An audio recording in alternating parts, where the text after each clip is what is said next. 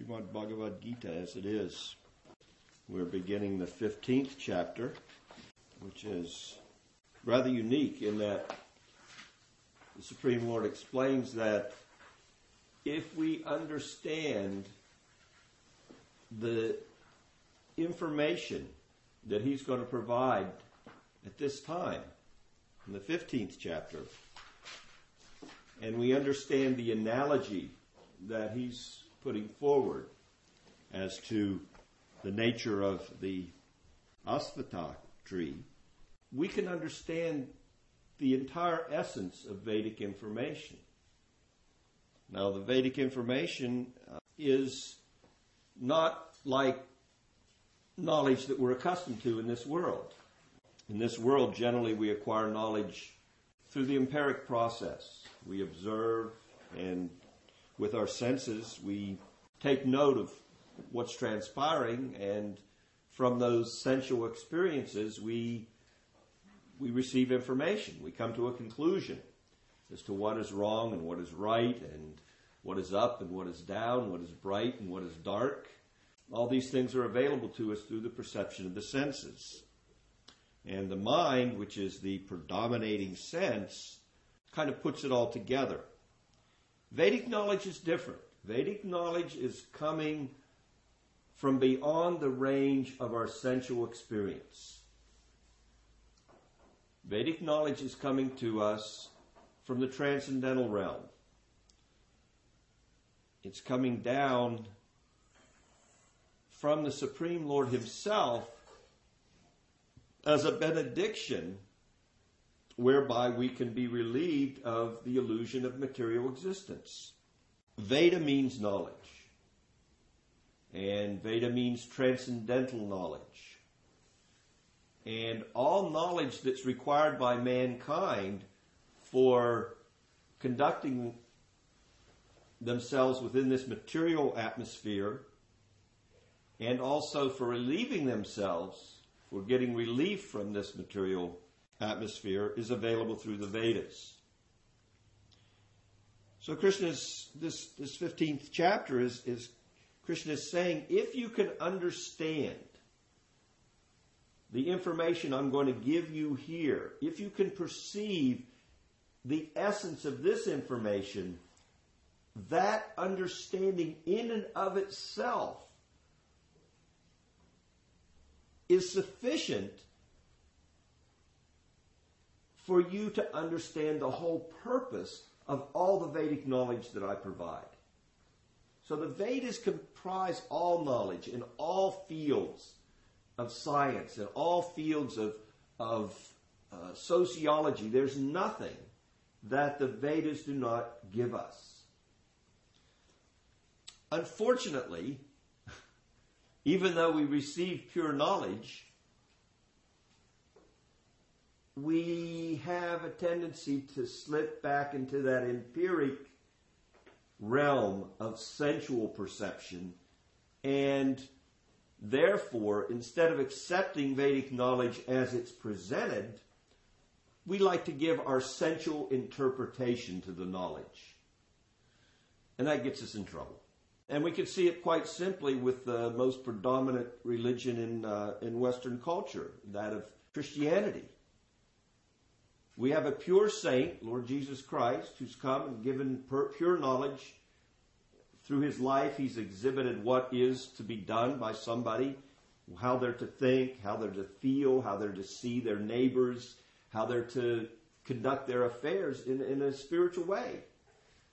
So he's provided his knowledge. And then he's gone away. So he's not here now.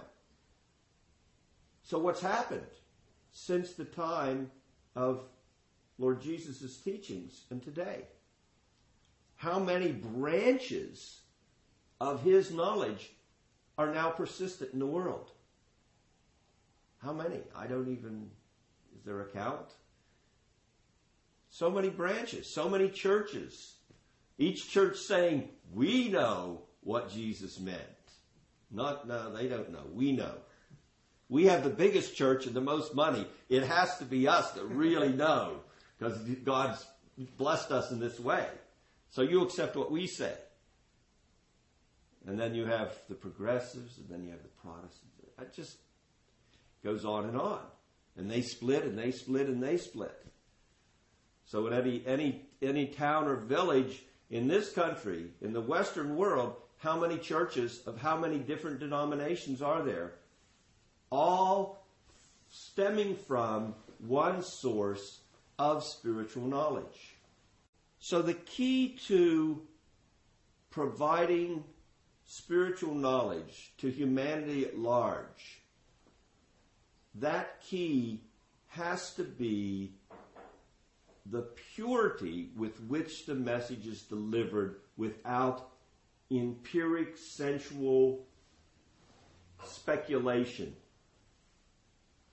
If we can receive knowledge which is free from that culture of using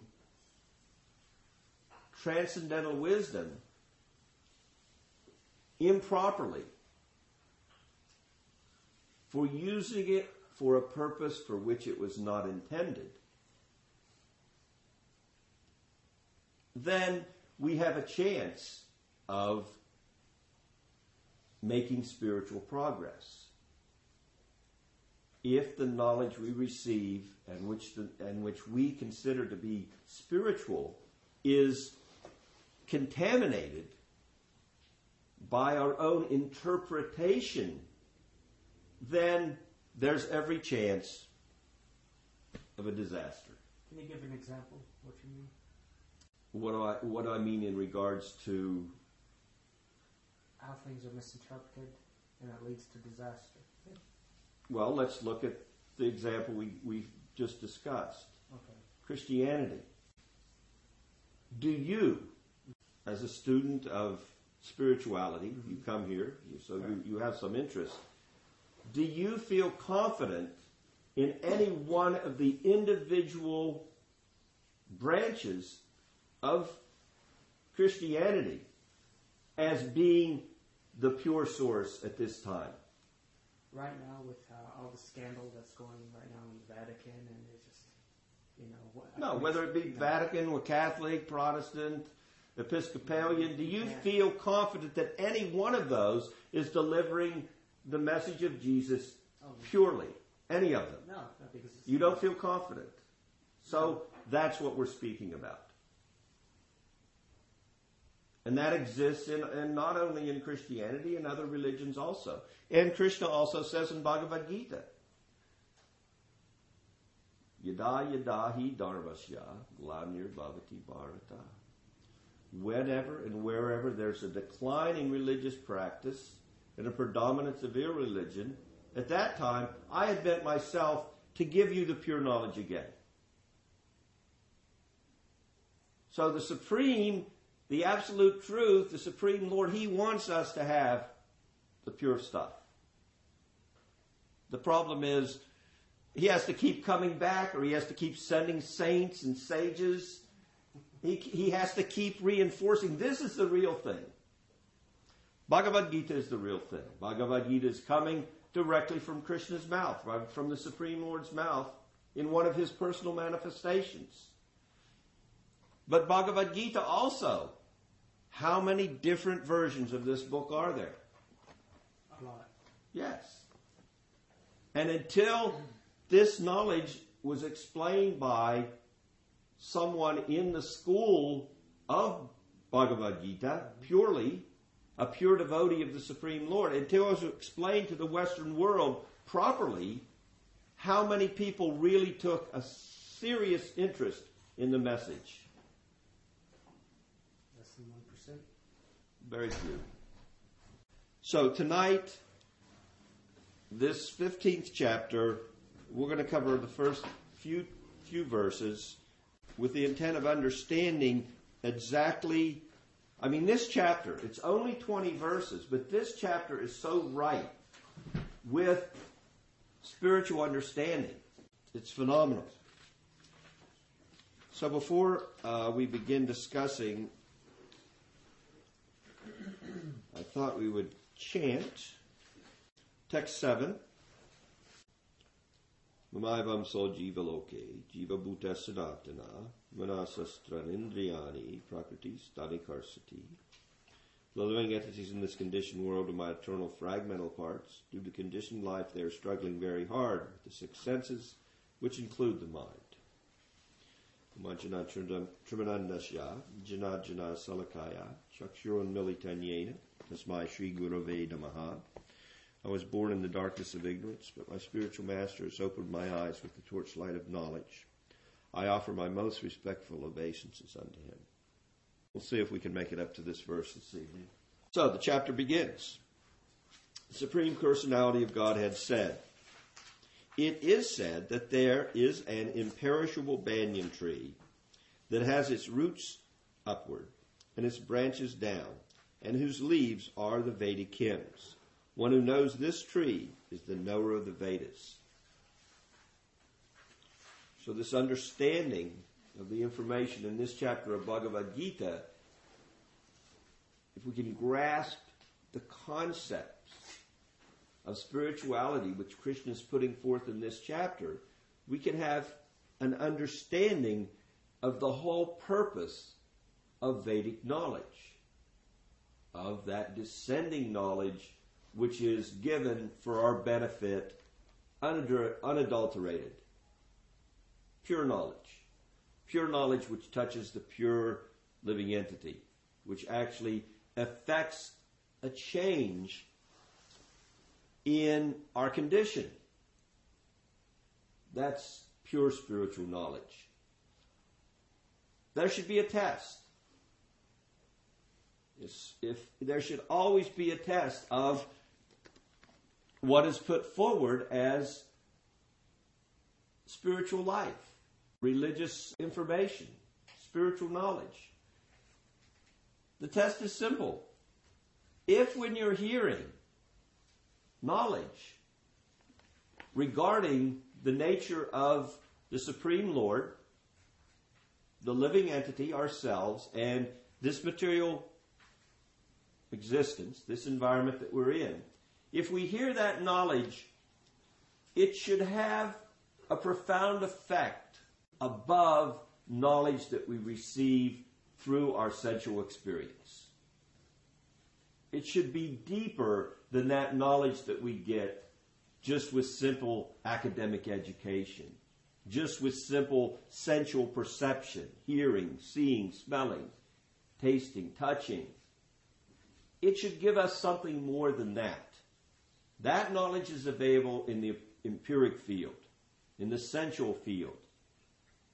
We should be able to test knowledge when someone says, this knowledge, this is real spiritual knowledge. I have the real thing. No, he doesn't have it. I have. We should be able to say, does this touch my heart?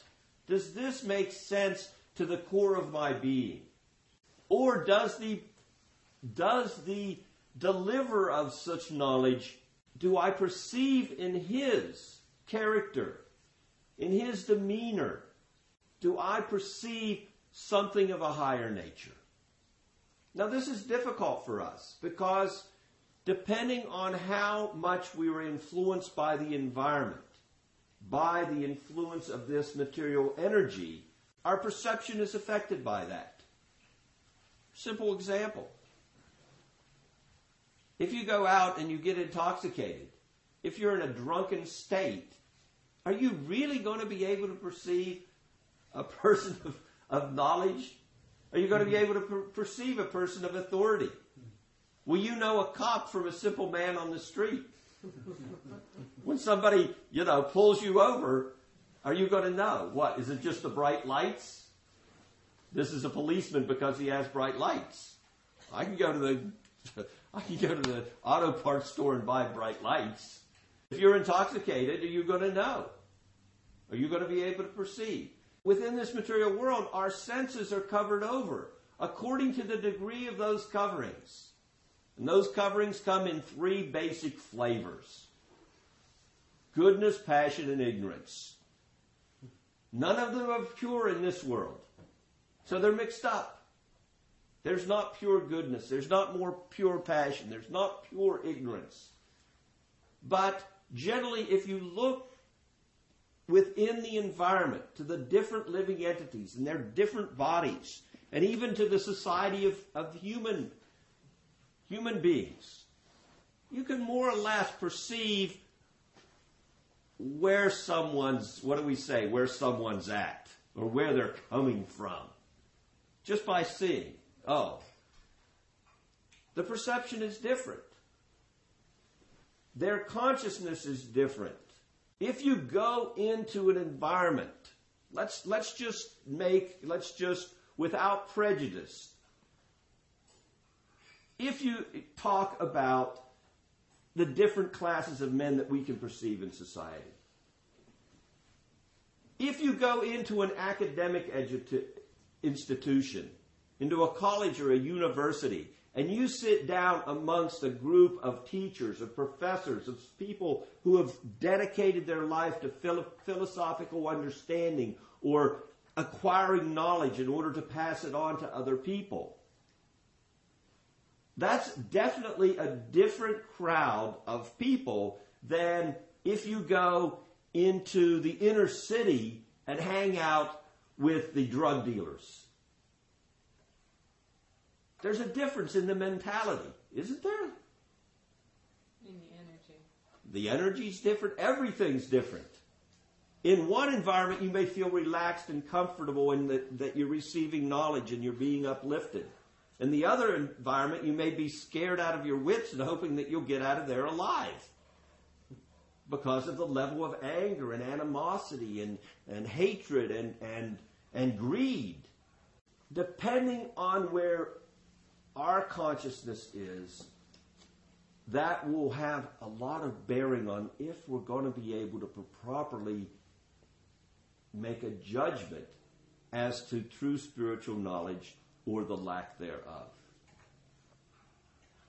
But we should always, if we have some interest in advancing ourselves through the practice of yoga, through the practice of spirituality, if we have some desire to do that, uh, we should we should carefully observe the knowledge that we're receiving and see is it having a profound effect? Is it actually touching me? Is it making sense both to the mind and to the heart? So Krishna says, it is said that there is an imperishable banyan tree that has its roots upwards and its branches down and whose leaves are the Vedic hymns. One who knows this tree is the knower of the Vedas. How many here have seen a banyan tree? What's the nature of the banyan tree? Root structure. Roots are everywhere. Yeah. Everywhere. And what was once limbs become roots. Right? The limbs go out and then they go down into the ground. So you can't, it's hard to tell where's the root. So Krishna's pointing that out. The banyan tree is here. Now he goes on in the next verse. He says, The branches of this tree extend downwards and upwards. Nourished by the three modes of material nature, the twigs are the objects of the senses. This tree also has roots going down and these are bound to the fruitive actions of human society. In the commentaries on this, these verses, these beginning verses of 15th chapter of Bhagavad Gita, it's, it's explained that the root of material existence is originally coming from the Supreme Lord's deputed agent for creation, Lord Brahma the whole Mahatattva, the whole energy of material existence, is coming forth from his manifestation. He actually manifests uh, the material. He's like the chief engineer of the universe, and he receives he received his diploma and education as to how to be this engineer directly from God, and it didn't come cheaply. When, uh, when, he, when he perceived the environment around him, the material shell, there was nothing, just darkness. And he's sitting there, and it's, you know, he's sitting on a lotus. and he, he, he doesn't know. Why am I here? Where did I come from? What is my purpose? What is this environment that I see around me? What's the source of this seat that I'm sitting on? So he climbed down off the lotus and went down the stem and couldn't figure out what where does, where's this growing from. He had he just couldn't make it work. And he were, he heard at that time two transcendental syllables. Tapa. Transcendental means coming from a source beyond his beyond the material realm. And he understood that if he was if he wanted to under, if he wanted to understand what was going on, he needed to perform tapa. What's tapa? Austerity. He needed to perform some austerity. He needed to purify his consciousness in order to see things in proper perspective. Uh, therefore, he he engaged in the process of yoga, meditation. The mature fruit of his meditation was the Supreme Lord personally manifested his transcendental realm before him. Imagine the fruit of the meditation. And, we and you will note as you study Srimad Bhagavatam, the next level of transcendental knowledge above Bhagavad Gita, again and again, this is the system that is given. Dhruva Maharaj, he wants a kingdom. He goes to the woods as a young child. He meditates. He follows tapa. He's given instruction, you do this. What's the result? He's given audience. The Supreme Lord personally comes and says, Ah, what would you like? Oh, here, I'll give you whatever you want. Take it. I don't want anything now. I'm looking at you. You're God. What do I? I, I wanted some some money or some big position, but no, this is wonderful. I'm satisfied. Oh well, but you did want something. You're going to get that too. So, and again, again and again throughout Bhagavatam, you'll see this recurring theme of tapa, the practice of yoga, and divine revelation. And the divine revelations that are revealed through Srimad Bhagavatam, through the Puranas, through the histories of the great sages who have purified their existence, is consistent. It's not like they imagined a form of the Supreme Lord. Oh, I think he looks like this. No.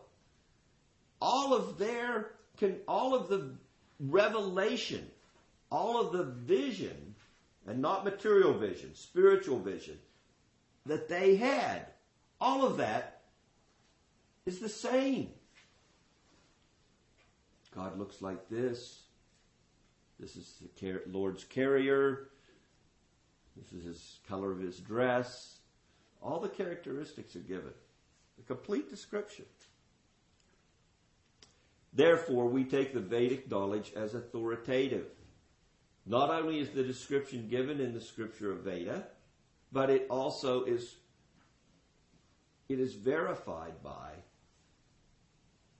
the saints and sages that have gone through a process of purification.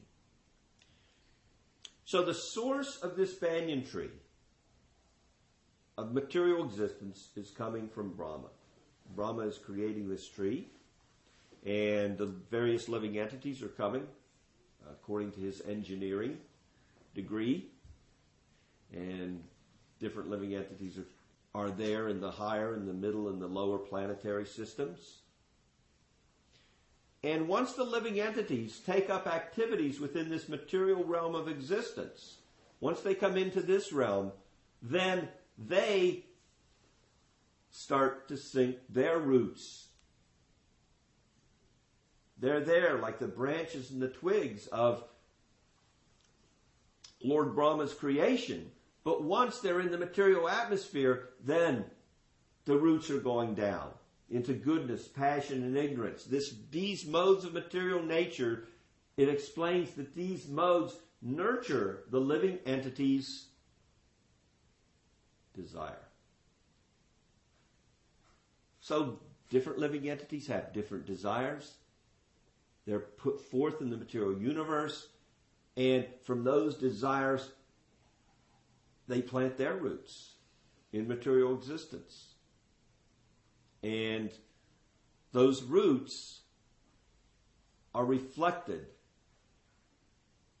in the individual desires of the living entity. And those desires are not reflected in reality. They're reflected in the illusion of ahankar, false identification with the body. So we think, I am this material body and I can enjoy this tree of material existence. But the tree is upside down, just as the desires of the living entities are upside down. Whenever we try to enjoy in the material realm, whenever we look to the leaves of the tree of material existence, the flowery words of the Vedas, and we take those as a means by which we can fulfill our desires, then we become illusioned into thinking, I am this environment. I am this body. And the results of that are catastrophic for the soul. What happens? We become bewildered. In that bewilderment, we think, I am this body. I am these senses. I am man. I am woman. I'm black. I'm white. I'm smart. I'm dumb. I'm rich. I'm poor. On and on. It doesn't end. What we associate with according to the environment. This is me. But it's not me. It's nothing to do with me. It's, an, a, it's a false identification. Which leads to what? Ultimately, all these desires, all of these bodies end miserably. All of them.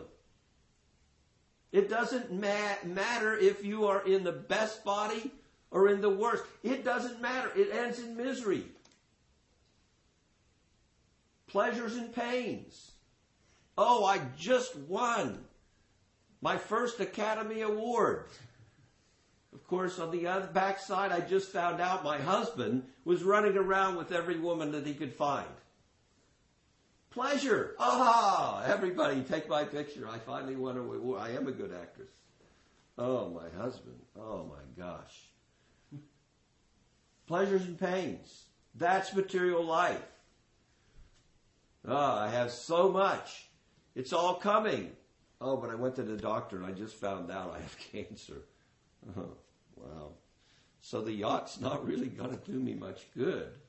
The Lamborghini, you know, the, the car collection, the mansions in all the different places, those aren't going to cure me. It's stage four. What can I do? No, I have a year left. That's it at most.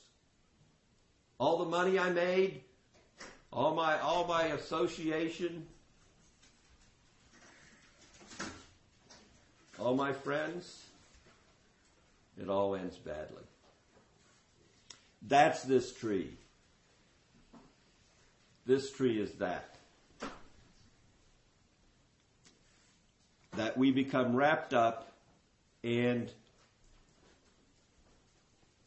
everything in this environment that we do under that misconception of ahankar, I am this body, simply keeps us wrapped up in the cycle of samsara.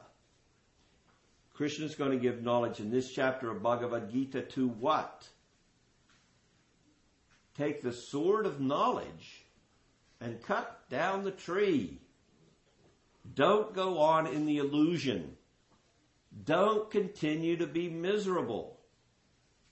Seek out that true source of the tree. That's a difficult thing. Until you cut off all these limbs that are going in the wrong direction, how are you going to be able to follow the, route to the source? You can't because you cannot, until you give up your attachments, you're not going to be able to follow and, and determine what the source is. So Krishna says in the second and the third and fourth verses, the real form of the tree cannot be perceived in this world. What's that mean? It cannot be perceived with the facilities that this world gives us. This land of illusion will not give us reality. It'll simply give us a false reflection. No one can understand where it ends, where it begins, and where its foundation is. But with determination, one must cut down this strongly rooted tree with the weapon of detachment. Thereafter, one must seek that place from which, having gone, one never returns. What's that mean? Seek What do we need to seek? the spiritual world? Yes. We need to go to a platform where we can experience our spiritual existence. And there surrender to the Supreme Personality of Godhead, from whom everything began and from whom everything has extended since time immemorial. Immediately, the mind goes, surrender. Oh, no, that's not for me. Surrender to God? What's that mean? He can do what he wants with me? I mean, I have things I have to do. I have places I have to go, people I have to meet. What's this surrender? How's that going to be beneficial to me? That's our misconception. We don't understand that that spiritual environment, our true spiritual existence, is so fulfilling that all of the aspirations we have in relationship to this temporary material environment, all of those relationships are inconsequential. They have, not, they have nothing of value to offer. Moving right along. Those who are free from false prestige. What would we just mention? We just mentioned false prestige. I have some place to go. I have somewhere to be. I have someone to be. I want to be, uh, and on and on. In material life, our material entanglement, involvement, and desires are never ending. And they drag us around. And Krishna's going to explain how they drag us around. The verse we chanted tonight speaks to being drug around forcibly.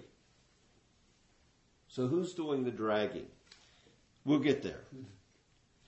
Those who are free from false prestige and illusion and false association, who understand the eternal, who are done with material lust, who are freed from the dualities of happiness and distress, and who, unbewildered, know how to surrender unto the Supreme Person, attain to that eternal kingdom. Well, there's a plus right there. Eternal.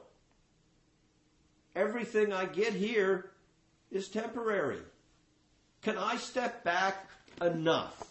Can I use my little teeny brain and intelligence to step back enough, look at my environment, and understand that everything here ends miserably? Can I do that?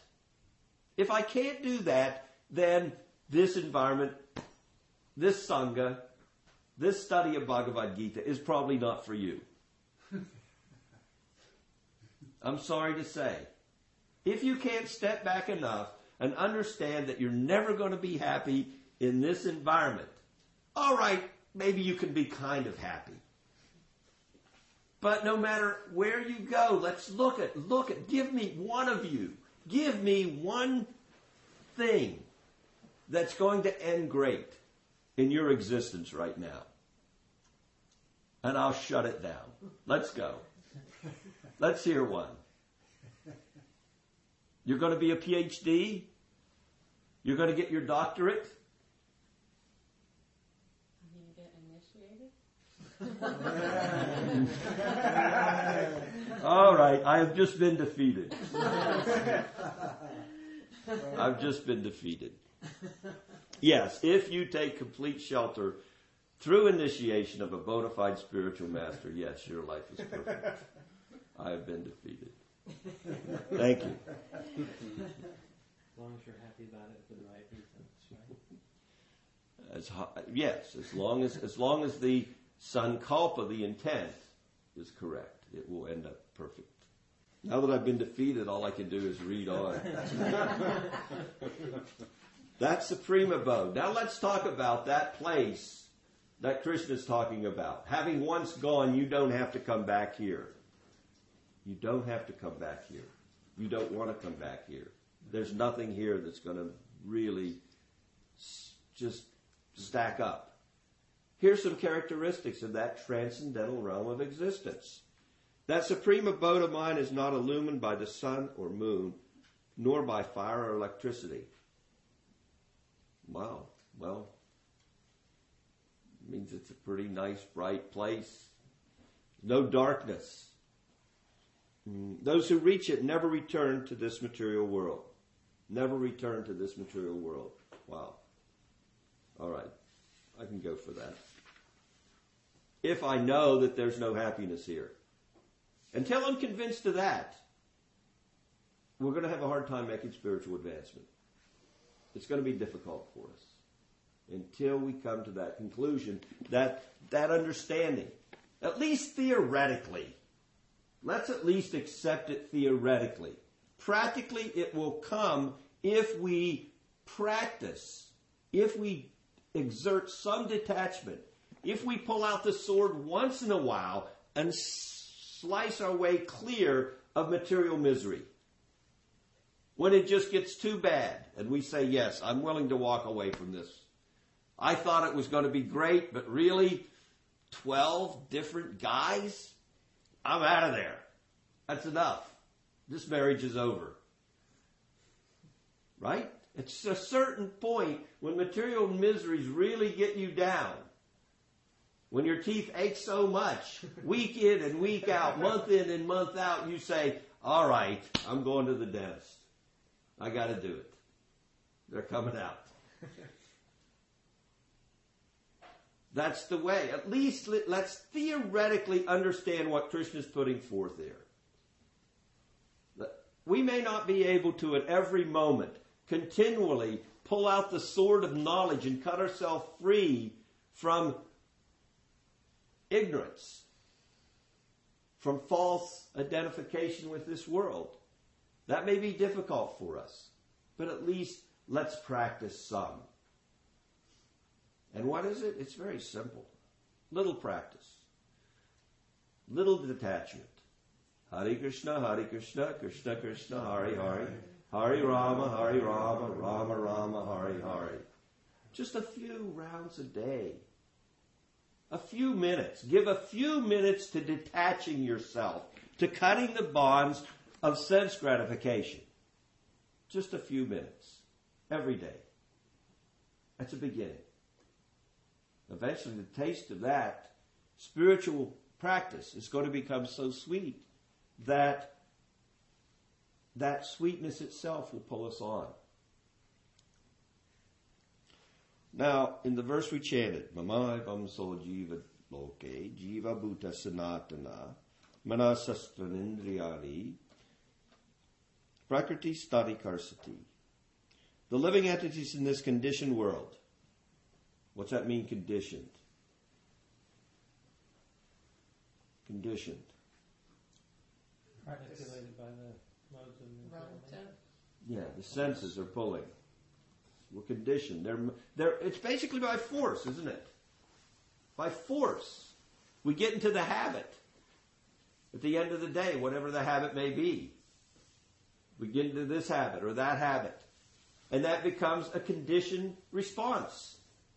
Becomes natural. So, that's the nature of this world. We become conditioned to activities which simply lead to further conditioning. That's why it's called the wheel of samsara, repeated birth and death. The living entities in this conditioned world are my eternal fragmental parts. Such a depth of spiritual knowledge Krishna is giving. You are a spiritual part and parcel of the Supreme Lord. You are a spiritual fragment of God. Eternally fragment. Sanatana. Amsa. Mamaivam soul. Jiva loke. Amsa. Amsa is a little part.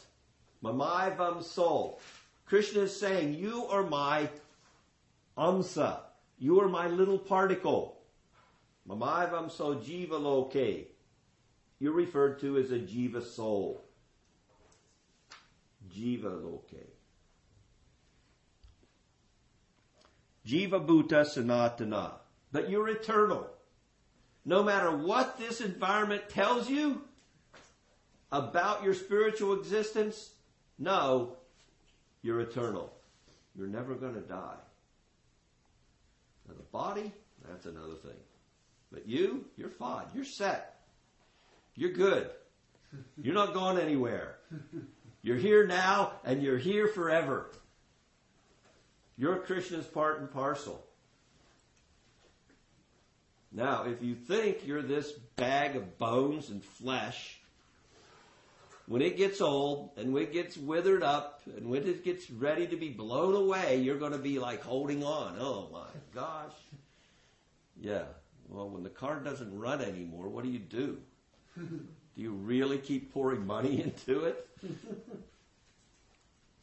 When finally we understand that the body is of no use, or we're forced to understand that, then, then we have to move on. Due to conditioned life, they are struggling very hard with the six senses, which include the mind. We'll discuss the six senses and then we'll stop. What are the six senses? We're talking about knowledge acquiring senses. Nine, all five senses plus nine. Plus the mind, yes. Five senses. Hearing, seeing, smelling, tasting, touching. These are our knowledge acquiring senses. If you read the purport, what are these senses compared to? They're like a ball and chain. They drag us. These indriyas, these senses drag us from one body to the next body to the next body. As long as we are under the misconception that satisfying these senses is the, is what we're about. And the mind, the mind's always telling us, yes, yes, eat more, sleep more, see more, touch more, smell more, taste more, more, more, more, more, more. Then we become frustrated. Oh, it's too much. I can't take it anymore. No more for me. Oh, let me renounce everything. Let me run off to the woods and give it all up. Enjoying more and more, renouncing more and more, enjoying or renouncing, neither of these are spiritual life. We need to understand that. Spiritual life is something different than that. It is not exploitation, nor is it renunciation. It is transcendental engagement. It is service. That service will satisfy us if we can find the proper route to serve.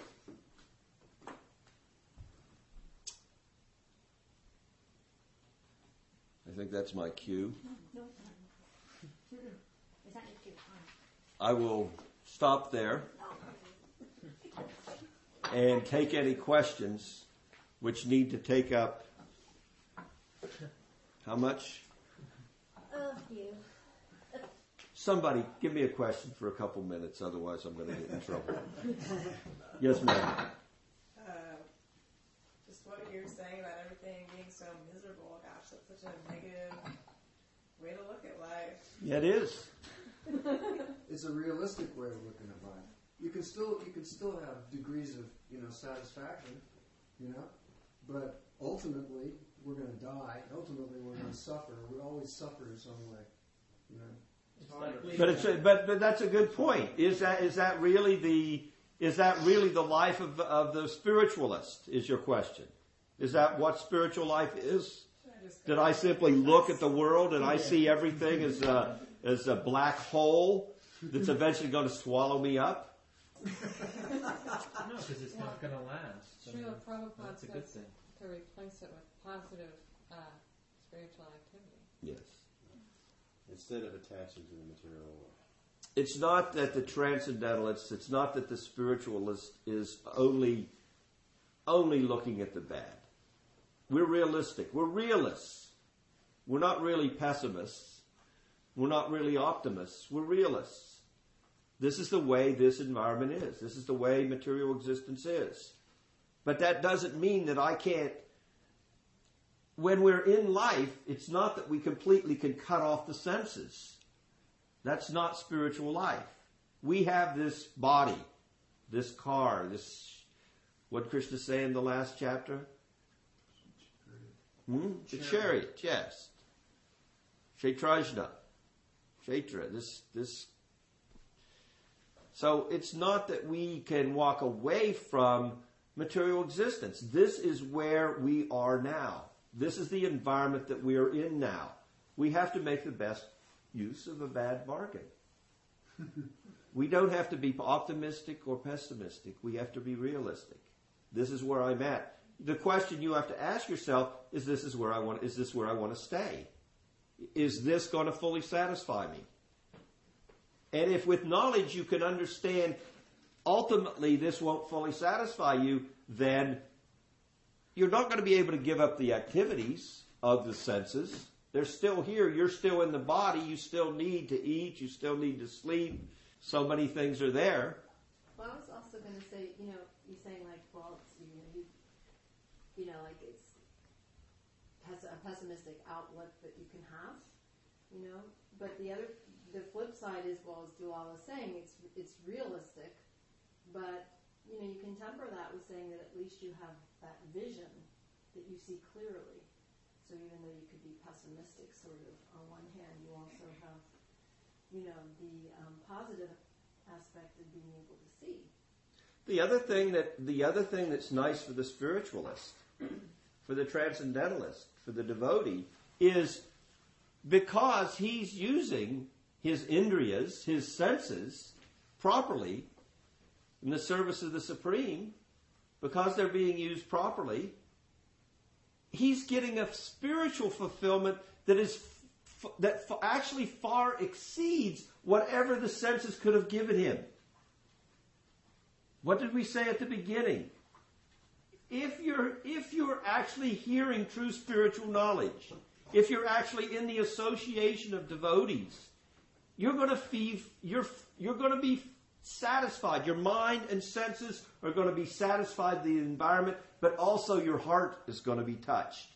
That's what spiritual life, true spiritual life gives us.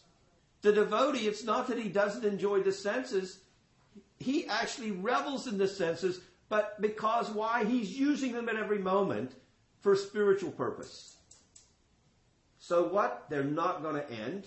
That practice, those senses being used properly or become, become spiritualized, they never go away.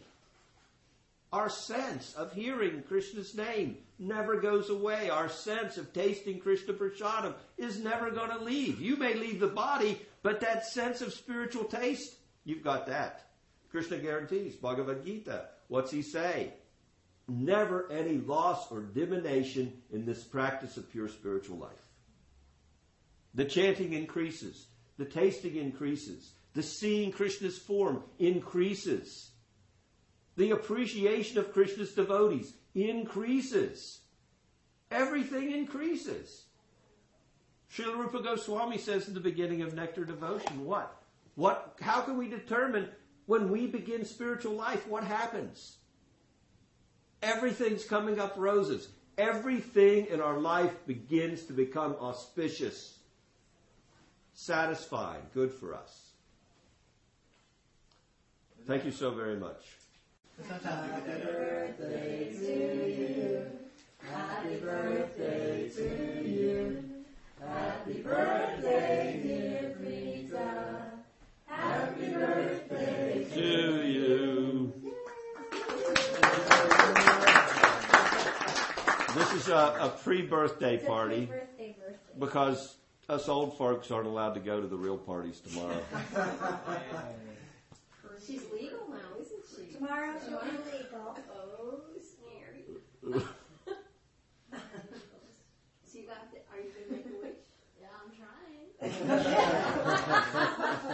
I have some suggestions.